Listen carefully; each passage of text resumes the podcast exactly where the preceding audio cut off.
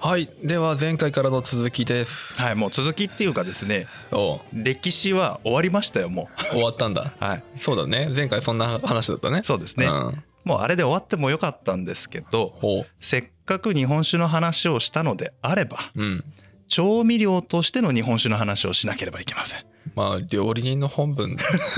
そうなんですよ。僕たちね、一応料理人なんですよ。一応っていうか本職だよ本当はね。 一応っていうとちょっと身身も蓋もねえけどさ、料 理はやってますうかん、ら。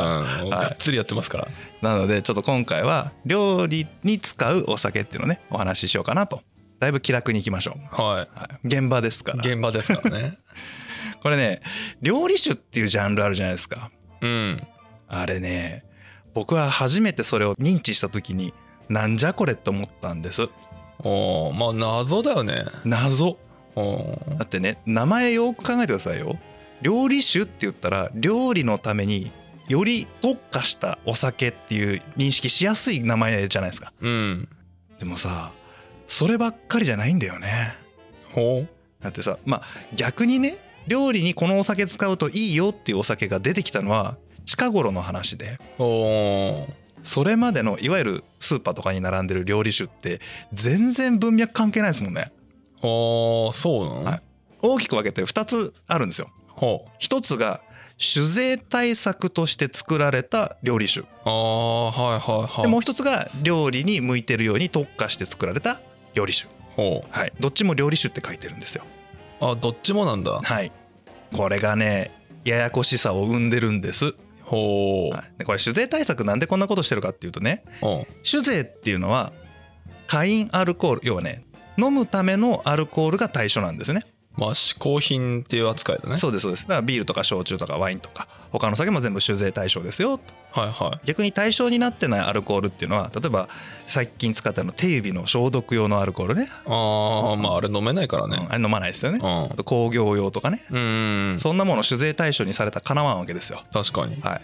なのでこれ飲めなきゃいいんでしょうん嗜好品のようになってなければどっちかというと工業用の扱いしてくれるんですよねっていうふうにメーカー側は思うわけですようんうんその分税金安くて安くたくさん売れるから、うんはい、なので飲用に適さないような処理をわざわざしてありますあだからあれあんなまずい のまずいって言うとなんかあれだけやどもうまずいんだよもうちょっとここは料理人としてあえて言いましょうまずいっす、まずいよね、はい飲んでも全然美味しくないです、ねえ、はい、これね何をしてるかっていうと一般的なのは塩とかお酢が入ってますあおえ塩もお酢も入ってんのへはいものによってですけどねえあのさこんなん混ぜてて美味しいわけないんですよおうおう、はいだからこれ飲まないよねうん、っていうことで酒税対象外にしてると、はあ、はい、不可飲処理って言いますねああそうなんだ、はいでなおかつこれはねもう酒税対策をしてるということは安く売りたいっていう目的があるわけでしょうんだから普通のお酒みたいに醸造してるとコストかかるわけですようんもうだいぶ前に話したあのすごい工程がありましたよねあったねやってらんないんじゃないですかうんなので、えー醸造用アルコールを使いますああもう花から鼻からへえはい、醸造アルコールを作ってそこにアミノ酸だとか糖だとか香料だとかああいうのつけるやつも売られてるんですね、おうもう完全になんか合体させた日本酒みたいな、はい、日本酒風味のアルコールみたいなおうそういうことだよね そうですそうですでこういう製造方法をしてるから、えー税金は安いし、えー製造工程も安いんで安く売られてるだから1本あたりえー300円とか200円とかうーん安いよねなんなら100均で並んでたとかね、並んでるね、はい、まあそれですよ ああそうなんだもはや日本酒かどうかはもう定かではないよねないですだから料理酒という名称で売ってるっていうああそうなんだ、はい清酒って書けない書けないね、はい、清酒になった瞬間に酒税対象だからああそういうことなんだ、はでもうズバリ言っちゃいますけど僕ら料理を専門職としてる人間は使いません、うん使えないよあの、はい、まず醸造アルコールの時点で、まあ、アミノ酸とか入ってたりクエン酸とか琥珀酸とか入ってるんで、まあ、それはそれで効果としてあるはあるんですけどあのね一番厄介なのは塩とか酢なんですよね。ああ塩と酢は厄介だねね僕らさ塩加減ちょ自分で調整したいもんう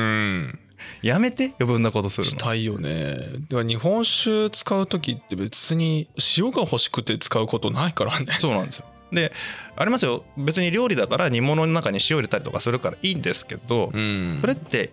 純粋である塩化ナトリウムを僕らは使うわけじゃないじゃないですかうんそうだねなんなら醤油とか味噌使うことの方が多いわけじゃないですかそう塩味としては薄口とかね、はいそっちの方が多いかもねそうですよね、うんでそういうのを使うとお醤油とか味噌ってのはうまみ成分たっぷり入ってますよねはもともとお酒に塩が入ってるとお醤油の量を制限しなきゃいけない結果うまみが足りないみたいいうな、んなりますよねなるね、はいもう逆に塩あたりしかつけない塩味しかつけないんだったらなんとかまあギリやれなくもないんでしょうけど結構めんどくさい、うんめんどくさ、はい、だったら普通にお酒買いますよ そうだねもうね専門に買わなくても飲む酒入れりゃいいんで、そうだね、はい、もうそれ全然その方がむしろ美味しいぐらいですとあうち晩酌だしね使ってるのううん、んあとは本醸造とかね普通に使いますし僕はあの純米酒も普通に使いますよおーやっぱね純米酒コクが出てうまいよねあ深みがあるよね、はいあじゃあちょっとその話しときましょうかほうあのうちでよく使ってるのは本醸造と、えー純米酒ですね、うんはい、で本醸造っていうのはまあ、えーと味のカテゴリーで言ったらだいぶ前のシリーズを思い出してほしいんですけど軽快滑らかタイプなんですよねおーおーおー主になんで癖が少なくて割と使いやすいおーうん、うん使いやすいね雑味がないんでねうんコクとかそういうのあんまないですけどあとね安いまあ安いね比較的安い、そうだね、はい、だからこっちを一般的にベースで使ってもいいなとは思いますそれこそ臭み抜きとかね、うんうんうん味に大きな影響を与えないものだったらこっちを使うのがいいんじゃないですかねそうだね、で純米酒僕あの煮つける時とかよく使いますけどおうこれ濃純コクタイプになりますよね、はいはいはい、はいえー原エキス分つまり雑味がとても多いので癖のあるお酒が多いですよね、うんそうだね、はい、でこの雑味の部分がコクを与えてくれるんですよあーまあいろんな味が入ってるっていう感じだよねはい、うん、うまみめっちゃ上がる、そうだよね、全然違う、それそうでしょはい、僕らあの三度割りとかって言って、えー、醤油日本酒みりんを1対1対1で混ぜるっていうねうんもうこれをやっとくともう肉焼くんでも魚煮るんでももうとりあえずこれベースに使うと何でも使い回し効くよっていうめっちゃ便利な合わせなんですけどこれをそれぞれ純米酒で本みりん本当のみりんいい醤油でやるとめちゃくちゃうまいですから、うーんそれはね、はい、まあ、うちらよく言われるもんねどうやったら料理美味しくなりますかってね、い、や調味料がそもそも違うから もうまず調味料をちゃんとしたやつに変えようってうんそこなんだよね そうやってることは多分そんなに変わらないんだよ、まあ、人のねによってなんか火加減とか入れる順番とか、うんそういうのは変わってくるけど調味料だからね一番違うのはそうなんですよもう調味料をまず変えるのが一番早いですねうんまあ今までいわゆる税対策用の料理酒を使ってた方からすると純米酒っていうのは使うのがコツがいるかな慣れが必要かなとは思いますまあ純米酒使う人たまにいないからねあんまりないからねうん、ただまあまあ一回慣れちゃえばこれ慣れですからまあそうだねうんだいぶ違いますね使いどころはまあまあ勘でね分かるようになるよねはい感覚でねもうねこれはねこのシリーズでこの部分だけ絶対伝えたかったうんそうだね料理人としてはここ伝えないといけないようねんもうこれだけでも僕は満足なんですけどうど終わっちゃうよ終わっちゃうじゃん、うんだからじゃあお酒ね調味料として使った場合にどんな効果が期待できるのかおうおうおうここ行きましょはいうで多分レシピ本とか見ると効果の端的なものは書いてあったりとかねうんしますすし、言われてみるとああやってるよねっていうこともいっぱいあるんですようんなんで、まあ、あんまり深掘りできないんですけど軽く調べたんでその根拠の部分ねおう根拠の部分そこも含めてご紹介しますねはいはい今回は化学の話が少々出てまいります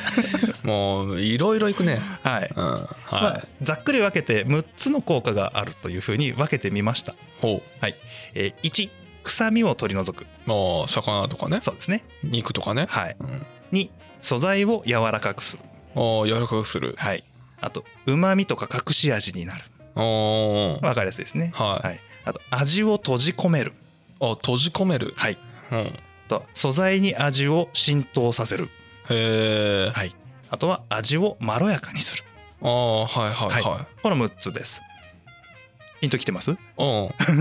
や全部じゃないけど閉じ込めるっていうのとね浸透させるっていうのはねうんちょっと感覚でなかったなうんでもね多分説明受けたらあやってるわって感じあ そうはいじゃあ順番に行きましょはい。うはい1臭みを取り除くおこれはもうそれこそお魚とかね、えー肉漬け込むとに臭みが抜けるよみたいなうん。これよくやりまますよすね、やるね。揉み込んだりとか、そうだね。はい結構水でちょっと味薄めたい時に代わりに日本酒でね薄めたりとかはいはいするね。これ、えー大きく3つの働きによって、えー臭みを取り除くことができているとうん。は言われていますい。ほで、えーまず物理的な消臭ですう。もう匂い成分を強引に剥がし取るみたいなイメージねはあそうなんだ。はいまあね煮物とか、まあ、あ霜降りなんかもそうなのかな、えー茹でる時煮る時って水とアルコールの混合水溶液ですよねうんうんうん。科は学的に言うとい。でこれが沸騰する時に両方同じ温度で同時に沸騰しますよねうんうん。混ざってると確かに。これ強沸って言うんですけどうん。これ高校生みんなパニックになるんですよ今日普通？強沸だってさ水の沸点100度じゃんうん。アルコールの沸点 78?80 度くらいうん。違うじゃんうん。なんで同時に沸騰してんのみたいおお確かに。な、はい、これ今日普通ってまあ細かいこと言うとややこしいんですけどもうざっくり言いますね匂い成分っていうのはアルコールに溶解しやすいんですよおだからお。醸造アルコールを使う時の説明でありませんでした醸造アルコール。はい。吟醸酒にちょっとアルコール入れると匂いがより残るっていうかあのーはい元のそのもろみとか、はいあーそこから抽出しやすいっていそういううことですやつだね。はい、その時にちょっと触れましたけど基本的に匂い成分っていうのはアルコール分に溶解しやすいああはいはいはい。でこの状態で蒸発していくんですよ、ああそうなんだ。はい、だからアルコールが蒸発する時に匂いを抱っこして飛んでってくれるっていうへへへ。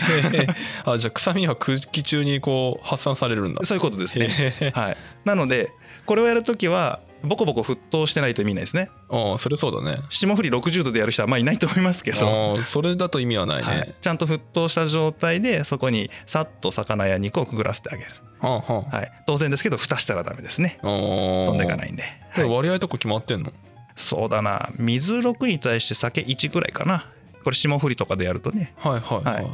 今日僕がちょうど霜降りをしたのでうん。普段このぐらい入れてるなーっていうのを測ってみたら大体そのぐらいだったああまあ一般的な料理人はそんぐらいでやってるよぐらいだな。多分ね多分。知らん僕はそうでしたまあ、他の人はいろいろある あるだろうけどね。はいうん、じゃあ次ねはい。科学的な消臭ほ要はね臭み成分匂い成分を変質させちゃうう。あそうなんだ。はい、変えちゃうへえ変えれるんだ。はい。もうね、細かいこと言ったらめっちゃ長いんですげえ単語だけ言いますよ。うん。お酒の中にあるアルファジカルボニル化合物っていうのがあるんですね。あまあそういうのあるんですよ。もうアルファジカルボニル化合物。はい。。で、これがアミン類があるんですよ。ほう。もうもう例言いますね。魚ってちょっとアンモニア臭というか傷むとねアンモニアっぽい匂いするじゃないですか。うんするね。はい。あれはトリメチルアミンほアミン類のメチルアミンが3つくっついたトリメチルアミンっていうの。う。あメチルってアルコールのあれそうですそうです。メタノールのね。うん。メチルですねメチル基がくっついたアミンでその3つのメチル基がくっついてるんでトリメチルアミンだと思いますよこほれう名前からすると、ほう。はい、薄い知識で喋ってるんで すけど、は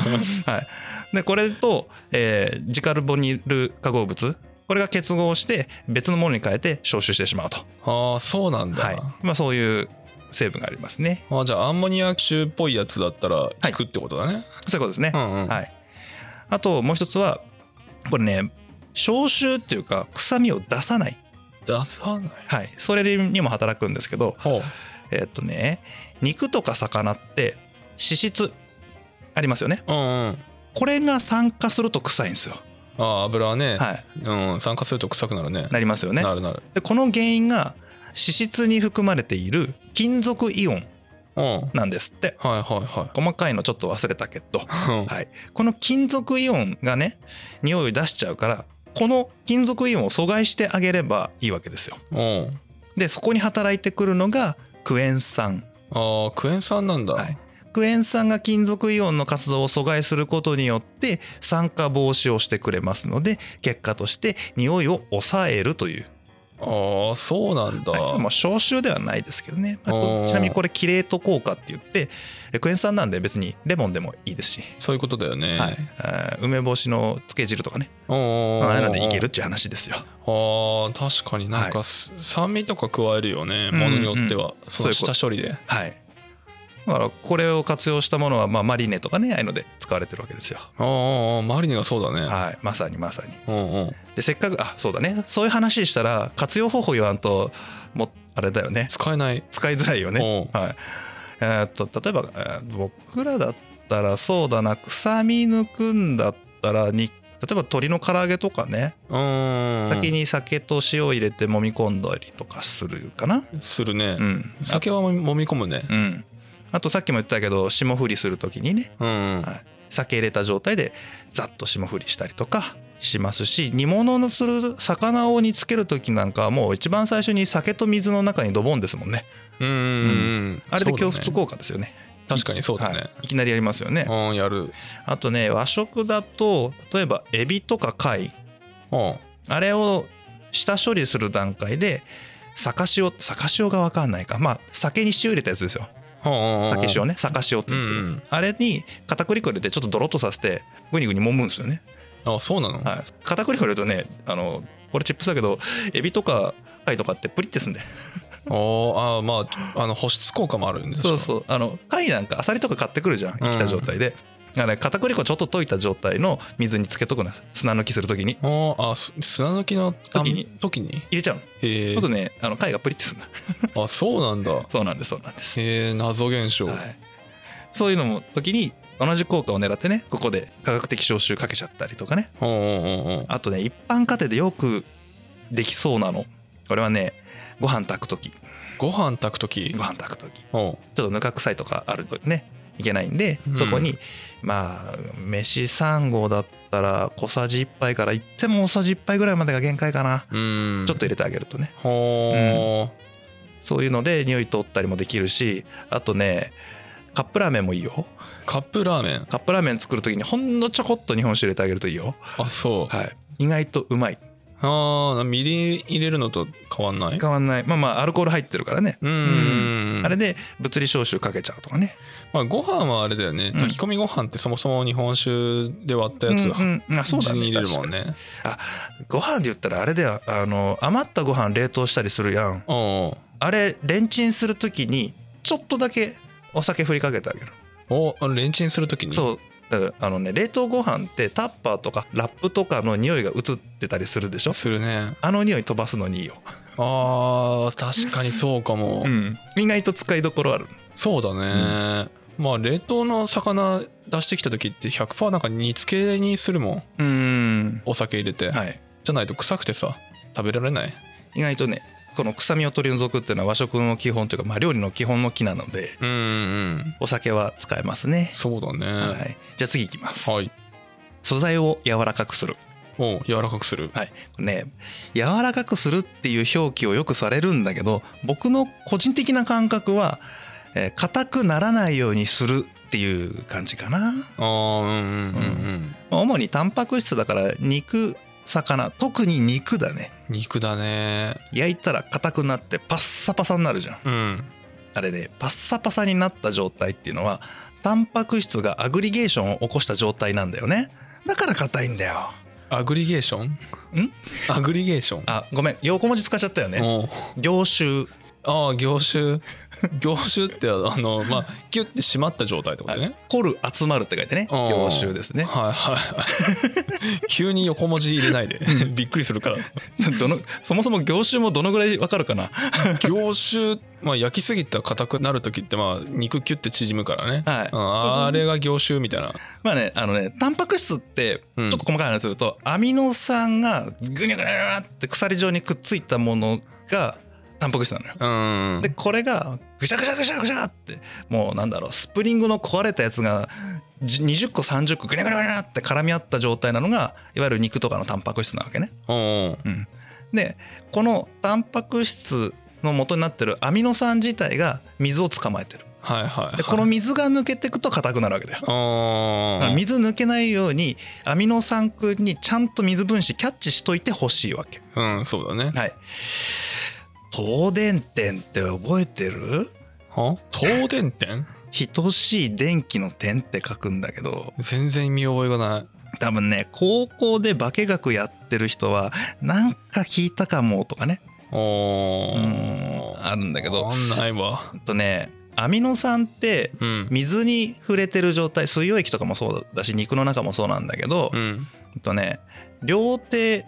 もともと固体でいる時単体でいる時はプラスマイナスゼロですよね当然電気的にうんうんイオンがちゃんと安定してる状態、安定かね、はい安定してる状態ねで水の中に入ると例えば右手がマイナスで左手がプラスみたいになってるんですようんもうイオン化してるああ、はい手が空いちゃってる状態ねそうそうそうで離したりくっついたり常に繰り返してるんですよあそうなんだあもう H2O が周りにいっぱいありすぎてあーはいはいではい H を捕まえたりとか OH 捕まえたりとかするんでプラスに行ったりマイナスに行ったりどっちかに触れるんですよねうんでプラスになると酸性になるはいはいマイナスにが増えるとアルカリ性になっていくみたいなそんな感じなんですようんうんでこの東電点っていうのはえーっと安定した状態両手がプラスマイナスになってるからプラマイゼロですよはいで例えば右側に行ったらマイナス多めですよのやつがいてうん左側に行ったら今度えプラス多めのやつですよっていうのがいてうんで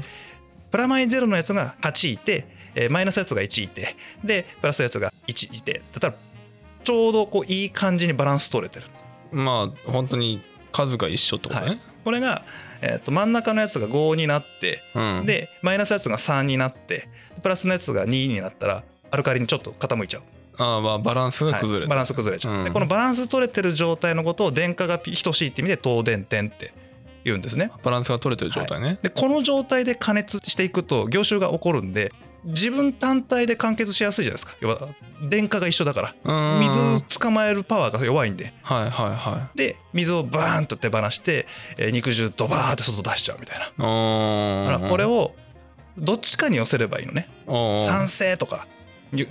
えーアルカリ性とかに寄せとけばもうとにかく水の分子ちょうだいちょうだいちょうだいってなってるから捕まえやすくなるああそうなんだ、ので、えー酸性かアルカリ性のどっちかに振らせればいいんだけど基本的に料理に使う調味料はほぼ酸性い、やそうなの、はいでこの東電点っていうのはこれ pH に直すことができるんだけどアミノ酸の種類によってこれが3ですよとかうん7ですよとか5とかとかいろいろあるんだけど基本的に肉はだいたい pH5 おーおーおーでこっから酸性にちょっと振っとけば固まりにくいうんうんということでお酒は酸性なので入れると固まりにくいよあー逆にアルカリ性の調味料ってあんのいやー思いつかない思いつ 全か然な思いいつかないアルカリ性って何なんだろうね酢とかどうだろう重曹とか入れたらなんのかなわかんないわかんない全然わかん調べたないことないけどもうね僕の化学知識高校に1年2年くらいで止まってんだよねあーまあとにかく酸性に寄せればあの水分飛びにくいっていうそうそうそうだからねもうザクって言ったら酒じゃなくてもいいんだようんそういうことだよねお酢でもいいしうんなんかワインでもいいしお酢すごいアルカリのイメージだけどああそっかなんとなく、うんはいちょっとね、うん細かい話は僕も化学もう一回勉強し直さないとねうん、ふわっとしちゃうんいでやこんな深い話すると思わんかった急にはい急に電化の話になっちゃったからさ電化の話しちゃいましたね、まあワインとかうんあとレモンとかね、うんまあ蜂蜜とかうんこういうのでも効果があるんでそれこそマリネとかにも使われてるこう効果ですよねああまあ、うんうん混ぜてから入れるとかそうそう焼くとかねあとね日本料理だとみんなよく普通にやってるのが酒蒸しよおう酒蒸しアサリの酒蒸しとかあやるじゃないですか、今日はハうん、マハグリだマグリのったね酒蒸しやりましたね、うんあれお酒で蒸してるんでこれでね硬くならないようになってるんですようんああ柔らかいもんね酒蒸しってね、だから臭み抜きをしながら蓋してるんでうん、うんお酒入って、うんでえータンパク質が凝集しないように防ぎながらプリッとした貝にするっていうおう最強じゃんだから酒蒸しは理にかなってるんですよ、ああそうだよね、はい、そういうやり方をちゃんとしてますああ科学的に証明されてんのか、はいすげえなあと豚汁なんかもねとかあの豚の角煮とか煮込む時ね、うーんまあ、あれも同じ理屈でたっぷりの水と酒で、えー先に煮てあげると、うん確かに結構入れるよね噛んだ瞬間にシャキッとしてるんだけどふわっと柔らかいみたいなう、んうんそういう状態が作れますよねそう日本酒を入れない人結構いいんだよね豚汁とかにへえそうなんだ正確性には欠けるかもしれないけど、うんうんまあ、近所のねあの公会堂とかでこう集まりがあってうんなんか炊き出し当番みたいなのがあったんだけど豚汁作りますってうん言ってで日本酒お祭りの日本酒めっちゃ余ったはいだかはいはらいこれラッキーと思ってそれめっちゃダバダバ入れたのよ、うんまあそれこそ何十リッターとかで作るからさなるほどなるほどそ うですね、はい、一生瓶ぐらいは開くわけよそういうことですね、あーはでそれ入れてたらさ入れた後にみんなうまいうまいって言ってすげえ食べたんだ けど、い何したのっていや別にあるの使っただけで野菜もスーパーのはい、別にに肉なんか本当にスーパーのうんやつで、何が違うってよく考えたら日本酒入れただけど皆さん日本酒入れてますって日本酒入れるのって言われ てえ日本酒入れないの逆にって思っておはいそれがちょっと前の人たち、まあ、70代ぐらいのはいはいの農家のおばちゃんたちからしたらちょっとびっくりしたみたいっうーんていうのがあってあ入れないんだと思って意外と知られてないですね1割くらいは入れるじゃうんん少なくてもうんあれかもしれないそれこそ最初に言った料理酒の浸透が進まない頃かもしれないねああそうかもね、まあ今みたいに安くないだろうしね、だから僕らさっきあの料理酒まずいってディスっちゃったんですけど、うんあれはあれでね効果があっておう要はね料理にお酒を使う文化を一般家庭にまで普及させたっていうねああ使うもんだっていうねそうそうそうそうまあ確かに煮物しかでも普及してないんじゃないなんか一般的に。ああかもしれなんなかいねそう煮物に使うのがあの酒とみりんみたういな、んそれ以外はあんま使わないよねってみりん眠ってるとか言われてさ、うんえみりんって眠るほど使わないのって思 ってめっちゃ使うけ どね料理酒もみたいなあえってあ言って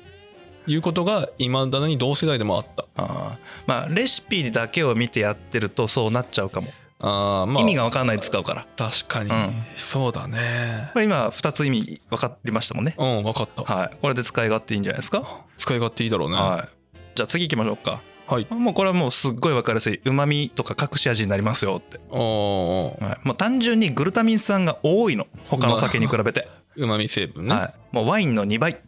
あそんなんあんの、はい、ビールの10倍10倍、はい、結構あるねはい、あと糖も含んでますかねグルコースがねまあ米だしねこっちねはいであとね琥珀酸が入ってるじゃないですか琥珀酸、はい、酸味なんですけど琥珀酸っていう酸が入ってるんですああそうなんだ、はいでこいつがね意外といい仕事するんですよえ例えばさ味噌とお酢って相性いいじゃん、ー、おーおーおーまあ、酢味噌もそうだけど、うん例えばサバの味噌煮作ったらさ酢入れて味しめたりするわけでしょうんでこれね味噌汁にお酢入れると結構失敗しやすいのよおーそうなのあのうまくやればいいんだけどうん下手にドバッと入るとなんだかこの味噌汁酸っぱいなって話になっちゃうでしょあーまあ鰹節が腐るとねはい酸っぱくなるからね、はい、なんだこれってなりがちなんだけど、うん味噌汁にほんのちょっと日本酒入れてあげるのよおおそうするとうまみ加わるしうんうんうんそもそも味噌と酒相性めっちゃいいし米だかそうだね、ら、はい、でここに琥珀酸の酸味が加わって味全体にコクと締まりを加えてくれるみたいなはい、はいはいはいでおーどうせ火かけてるからアルコール飛んじゃうしね飛ぶねでもしそのアルコール臭気になる人は別の鍋で煮切り酒にしちゃえばいいからまあ加熱してね沸騰させてアルコール飛ばしといてねそうそうそうアルコール飛ばしとけばね、うん煮切りが分かんないのか に そうそうそううちらは火つけたりつけなかったりね、場合によるしねまあ、火つけなくても全然アルコール飛びはいいので、うーん、はい、そういうのをの用意してちょっと入れてあげるといいですよね、うんうんうん、はいまあ、よく僕は味噌汁とかにはおすすめですまあ俺結構入れるよ、使うよね、うん、にうん味噌汁入れる時もほぼ100%入れるからね、うんうん日本酒結構これはおすすめですねじゃあ次行こうか、うんはい、4つ目味を閉じ込める味を閉じ込める味を閉じ込めるとかってあんのさっき拓郎がうんってなったやつだよねうんこれねあのちょっと具体的な理屈の方から話しましょうかはい例えば野菜特に芋とか穀類とかねああいう野菜類って細胞がいっぱいこう並んでる状態でありますよね。うんでその細胞の中に栄養素とかうまみとかが入ってると。うんうんうんでこの状態の野菜を煮たり焼いたり、まあ、あとは塩に触れさせたりするとこの細胞の中からうまみが出てっちゃうとはいそうだねこれが困るうん困る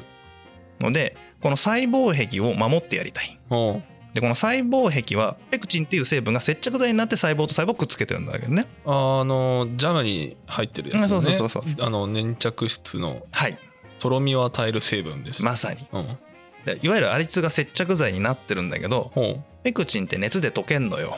あーいちごジャム作る時に温度重要だったそうペクチンあの崩壊しちゃうから、そうなんですようん、高すぎるとね、芋煮てる時にうん、あペクチンが溶けるとグズグズに崩れてくんだよあーはいはいは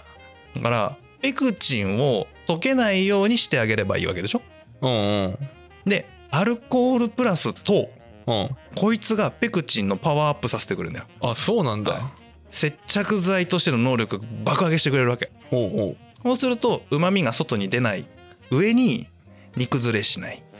ああ、そういうね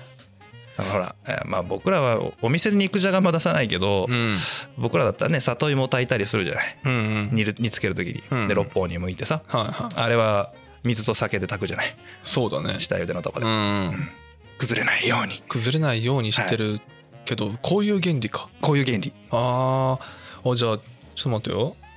じゃあいちごジャム作る時にってさ、うん基本的にペクチンが持つ時間数って100度で15分が限界なのよ、はいはいで100度に達してちょっと沸騰してきたらうん15分以内に100度以下までグッと冷ましてあげないと、うんうんそれ以上煮込むとはいサラッサラのジャムになっちゃうのようんいちご自体がペクチン持ってるから、はいっていうことはアルコール入れたらもっと雑に作っても意外といけるってこといあーどうなんだろやどうかわかんないけど、うじゃあ今度やってみよっかうんいやうん結構ねシビアなのよいちごジャムそうかそうかあの後から足したりしてさうんある程度グズグズにはしたいけどまあうちはちょっとねいろいろこう混ぜたりするから余計なんだけどさでもなんかサラサラになって結局そのジャム大量に作ると冷めないじゃん、そうねずっとうんうん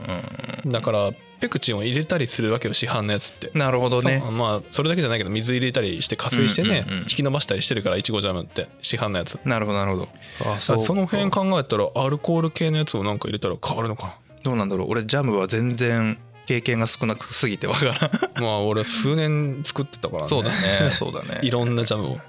まああの芋煮る時なんか温度上がらないように調整したりするからねああうんうん、まあそれでペクチン強化した上でやってるから崩れないとかまあそんな感じかもわかんないああちょっとやってみたいな、うんあとこれあれだよさっき出てきたご飯炊く時にお酒入れるっていうのもここで出てくるよねおまあ穀類もさ細胞の塊じゃんああはいはいだから美味しいご飯っていうのはプリッとしててさ水分ちゃんと保持してる状態がいいわけじゃんうんうまみが外に抜け出てなくて、うんうんまあ、いわゆる煮崩れしてなくて中に味が含まれた状態のお米が粒が立ったお米なわけでしょああそうだねだからお酒入れたらいいのよああそういうことかうんはいはいはいじゃあ閉じ込めるじゃあ閉じ込めてるねそうああそういうねそういう効果ですよ、ああペクチン強化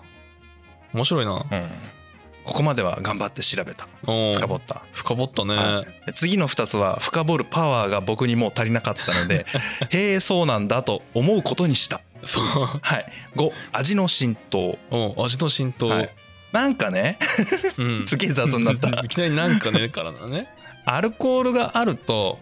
何がしかのパワーがあってうん中まで他の調味料の味を連れてってくれるらしいのよへえでさっと読んだんだけどうんもうね深夜1時半にそれ読んでも全然頭入ら んの入ってこないっしょ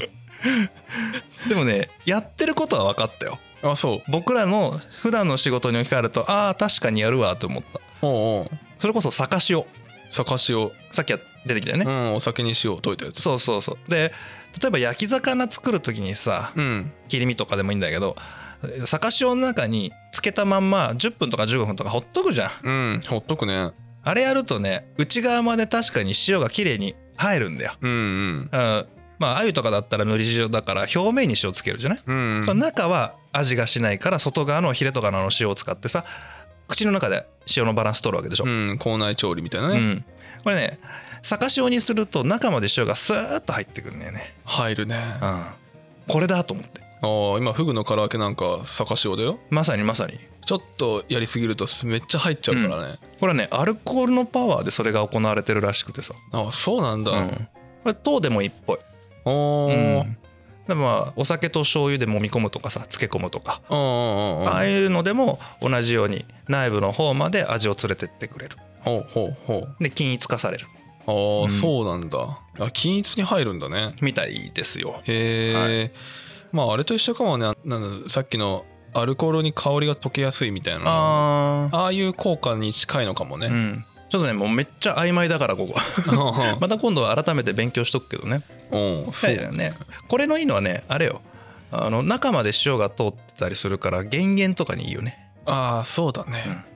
確かに少量の塩で、うんあのどこ食べても味一緒だったらそう薄く感じないもんねそうなんですよだから結構減らしてもさ、うん塩今の唐揚げでうん味濃くなりやすいのよだうんからだいぶ加減しないといけない、そうなんですようん、薄いなくらいじゃないとうんちょっと塩辛くなる、だからこれはもうアルコールパワーのおかげで減塩でそれができちゃってるっていうああそういうことねみたいですねああはいい話いい話でしうょんちょっと深くないけどいやいやいやいやでも浸透を助けるっていうのは面白い話だね、浸透を助ける原理までは分かりませんでしたごめんなさい、まあでも効果が分かってればあそうですねうんナイスフォローいやいやだいぶ違うと思うよ そっか、うんはい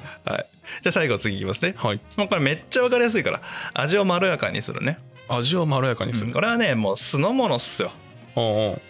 あの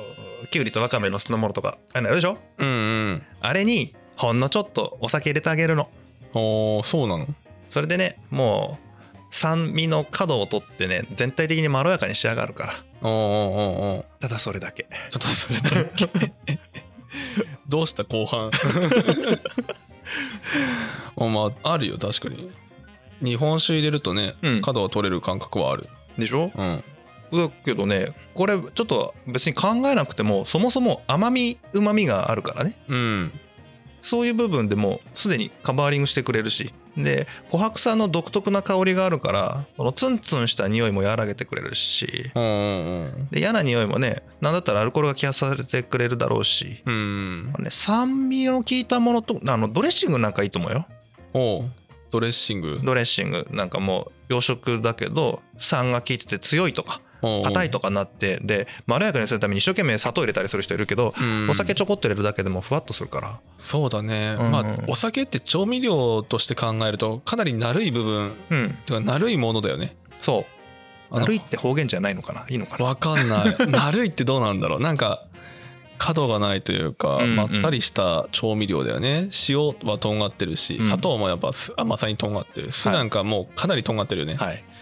けど日本酒ってこの中ではかなりなるいよね。 そうですねまろやかな感じですねそんな感じだよね。だから入れりゃそうなるよねっていう。っていう感じでそれの甘い版がみりんって感覚なんだけどあ。まさにまさにはい、うん甘くないのが日本酒でってうんいううん感覚で使ってる、ほらふわっと隠し味程度の強さで全体をまろやかにしてくれるのは日本酒かな、うん、そうだねそれこそ純米酒とかいいよこれ、ああそうだね、うんしかもうまみそっちの方がありそうだしねそうそうなんですよ香りを際立たせてくれるしねうーん、はいまあうまみ調味料入れるんだったら日本酒とか純米酒入れた方がいいかもしれないねなんか感覚的には調整しやすいよう、ねうんま、み調味料ってさ相当うまみ強いからさうん、あのちょろっと入れるだけでもかなりこう変な味になっちゃうねそうそううまみは濃すぎるとまずくなるんで、うん加減というか塩梅が難しいそうですねうん確かに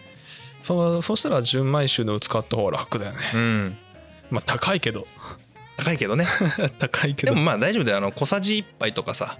うんほんと小さじ3分の1とかそんな程度だから入れてそうだねんちょこっと入れるだけだからまあ、日本酒保存効かねえからね純米酒なんかなんであの普段ご家庭でね純米酒飲むよって言ったらそこからちょっと入れてあげればうーん そんなに目くじら立てるほどの量じゃないですからそうだねはい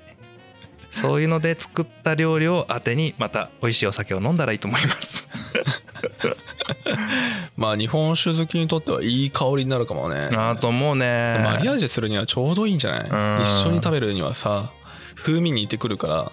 あそうなんだよな遠からず近からずの味になりそうだよねあれそうあの酒盗とか塩辛あるじゃんうんうんで苦手な人はあの独特の匂い嫌いとかさちょっと塩が硬いとかガツンってくるじゃんうううあれにちょっと日本酒とかねみりんとかちょっと足してあげるだけでああ日本酒足すよね、うんあのああいう塩辛系ってこれでまろやかになってまろやかになる、うんあれうまいんだよねうまいのよ、うまいんだけど意外と知られてないのかな、だってアルコール入ったってどうせ酒のあてにするんだから一緒だからさそうなんだよね あ飲む気満々の話しかしてないや確かに微量だったらそんな何パーもいかないでしょだと思うよ、うんなんかあの運転の直前はあれかもしれないけどまあ、気になるんだったらそれこそ煮切り酒使ったらいいああそうだねうん煮切ってから使えば間違いない間違いないです、うんはい、はいもう飲む話に なっちゃうだってさもうもう終わりだよこれで終わりですけどもう全十何話かもう分かんなくなっちゃいましたけど、ずーっと日本酒の話やってるわけよ14話だからもうはい14時間くらいは、僕もう途中からあれですよ元の原稿メモの原稿、うん文字数見てないっすよ怖くて一冊本書けるでしょもうそのぐらいの勢いで書きましたけど、んまあね日本酒飲みたくなるのよなるねはい、ね、今回あれですよあのだいぶいろんなところ削り落としてるんでこれでもそうもし興味があったら例えばウィキペディアの日本酒の歴史っていうのをあの入れると出てくるんですよおー膨大な量が膨大なんだあれ読むだけでも相当勉強になるよっていうぐらいのものが出てくるんですけどほうウィキに書いてるストーリーじゃねえところ行ってるから今回あそうそこに沿ってるもう大きいイベントは拾ってる うんうんうんうん他の大きいイベントかなりこぼしてるからねあそうなんだ、はでこの量はい、でもそこに載ってないとかちょっと2行ともない1行もないぐらいのところで面白そうだなとかうんうんうん俺が勝手に興味持ったなっていうところを掘ってるからあそうなんだねだから変な風に言ってる今回 変な風に まあ元を知らないからなんともまあ読んでる本がねちょっと偏ってたかもしら んねだいぶ読んだからねだいぶそれこそ坂口金一郎先生の本ですね古いところからもう令和に入ってから出版されたようなうーんはいもうレシピ本とかね日本酒の紹介ブックみたいなのまでうんうんうん行きましたし、まあ日本酒全国いっぱいありますからはい覚えきれませんいや県内だけでも覚えきれてないもん、そうねまあ、静岡多い方なのかな静岡でもどっこいどっこみんなあんま変わらないような気がするけどねそうなのかな一応酒どころの一つにはカウントされてますけどねあーやっぱりそうなんだうんやっぱ昭和61年の鑑評会だったかなうん、うんああそこが結構一大事件だったみたいでへえそうなんだ、はえーっと名前ちょっと忘れたんですけど、まあ、いわゆる品評会でうん昭和確か61年だったと思うんだけどその年に金賞銀賞合わせて7つ受賞みたいなのおをー静岡県勢がやっちゃったんだよそうなんだ、結構な快挙だねびっくりしちゃってさうんでそれまでほら新潟がとか広島がとか京都がっていうのが常連なわけだようんで福井があって宮城があって山口があってとかうんうんそれが当たり前だったところでもう静岡で食い込むなんてあんまなかったんだけど急に出てきて急にそれかよみたいなああそうなんだ、あはい、でこれの立役者になったのが静岡工房あ長谷正吉さんとあと川村伝兵衛河村伝兵衛さん先生でうんすね、この2人のお二人だけじゃないですけどたくさんの方々のパワーでできたえー川村伝兵衛さんが開発をした静岡工房といううん工房ですねうんうんだからそれまでは広島とか熊本とかえーっとあとは宮城の浦霞かな、うんあの辺の工房から教会が抽出をして酒造協会がねああで教会7号とか教会11号とか教会何号何号何号っていう配布をされてたんだけどちょうどね昭和60年ぐらいからまあ静岡もかなり早い方だったけど地元で独自にそれをやるっていう動きが出てきてうんでその中で静岡工房っていうのはかなり尖った工房になったんだよねああそうなんだね、めちゃくちゃフルーティーほうほで軽やかでもうねキラキラしたっていう表現がピタッとくる感じうああだと菊酔いとかはそうなの、菊酔いもそうですね、はいああまあフルーティーって言ったら菊酔いとか磯自慢とか、え国交開運うんあと国交と海運ね、はいうちの近所だとそうですね磯自慢もそうだし、20日目もそうだしとか、ああ20日目もそうなんだ、はいそうですね結構たくさんの酒蔵で使ってますねああなんならあの静岡工房いもう1235とかっていろいろ数ついてるんですけどうん一番最初の静岡工房 HD1 という記号が振られてるんですねおお HD1 の H は海運を作っていた当時お長谷正吉の H ですああはいはいえーその当時の能登当時四天王の一人ですよね。うんはい、で HD の D は海運を作ってる土井酒造の D。だおおからそれだけ土井酒造さんが HD1 の開発に貢献をしたとほうほういうことで伝兵衛さんがえー感謝の意味を込めて HD1 というああそういうネーミングなんだねネーミングですね。えーそれがスタートはい、はあでそこで生まれた、えー品評会でも評価の高い大吟醸うんこれが長谷小吉という大吟醸あああるねうちに今ありますよね、うんはい、もう今お亡くなりになってるんで作ではなくて伝長谷小吉しかないですけどああそうだね、これが実は日本全国にあるに日本酒の業界の中で初めて当時の名前を冠した日本酒あ初めてなんだはいあそうなんだね当時の名前が瓶についてるってもう初めてのことなんですねまあ普通は酒蔵だからねそううですそうです、うんうんはい、だからそのぐらい貢献をしたとうーんいうことだそうですねんまあ結構プレミアついてるみたいだしね長谷小吉、はいなんか違うとこあったらあの土井さんから怒られるんですいませんあの怒ってく ださいちょっと今何のカンペもなく自分の記憶だけで喋ってます んで、ああいやなんかね俺もちょっと調べた店のはメい、ニュー表を作るのに長々と文章をあそうですね調べて確かそんな感じだったまあね本当に地元超地元なんで、うん車で15分くらいでしょ海運さんはそうだねねだからもうね自然とどんどん知識入ってくるいやまあいつか酒蔵配信できんのかなああやってみたいねねめっちゃ響きそうだけどそうねあと静岡県内で大きいとこだったらね花の舞酒造さんとかねう、あーんるしねそうだね袋井市の国交国の香りと書いて国交ううんん、あそこなんか、えーっと今当時さん兼オーナーが伝一郎っていうのを名乗ってるよね。あそうなんだ、うん、でその伝一郎ってのは伝兵衛さんの一番弟子っていう意味で伝一郎、ああそういう意味なんだ、うへん、え確か伝一郎っていう名のお酒も出してたような気がするなあんま詳しくないけどほうほうほううち入れてない んで、あそうだねはい、いやまあ日本酒そうだねそれこそ18日に予定をしているはい、ライブ配信ライブ配信ライブ配信収録会はい今度お酒飲もうって言ってるんだけど、ライブ配信じゃないライブえーっと公開収録公開収録っていうのかなオンライン公開収録やねそうだねうんそこで日本酒を飲もうかとはい話をさっきしてたんだよね、いやそうですね飲む飲みましょううか、うんん皆さんもその時間に合わせてはい一応今8時スタートかはい5月18日の20時スタートはい予定ですけど 5月18日ちょっと待ってね彼僕も予定入れますよ水曜日ですねそうそうそう18日、すごいですよ5月18日20時から公開収録オンラインでやるのでうん 夜の部休業にしてますかそうなんでね店休業 ら店閉めるっていうね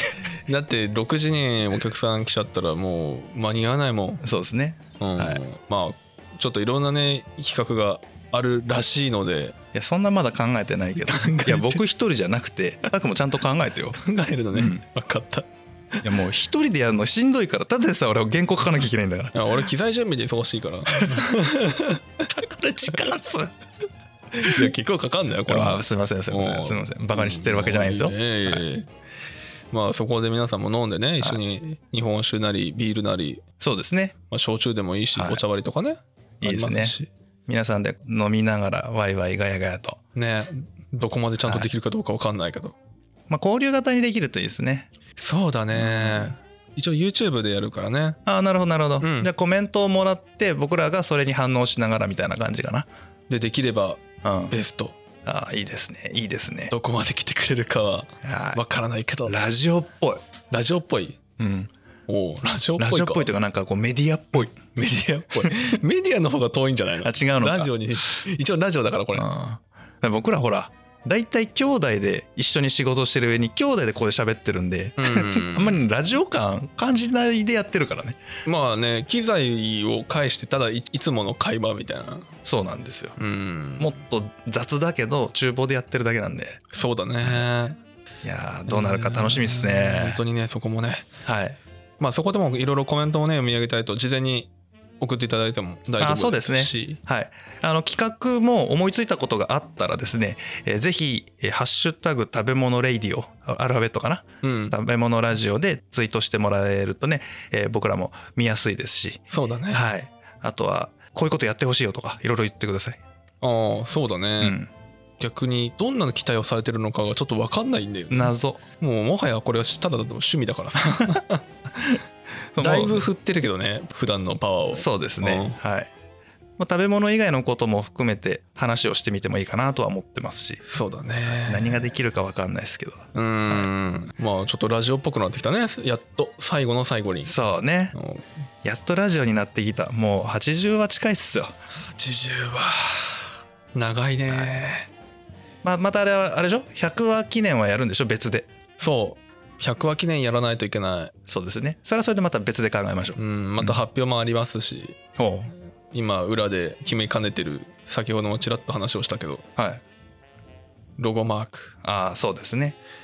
どんなロゴマークになるかはいそうですねそれもせっかく入っていただいたのでうん100話で公開しようかなとあいいですね思ってますいいですねはい大変楽しみでございます、ねえ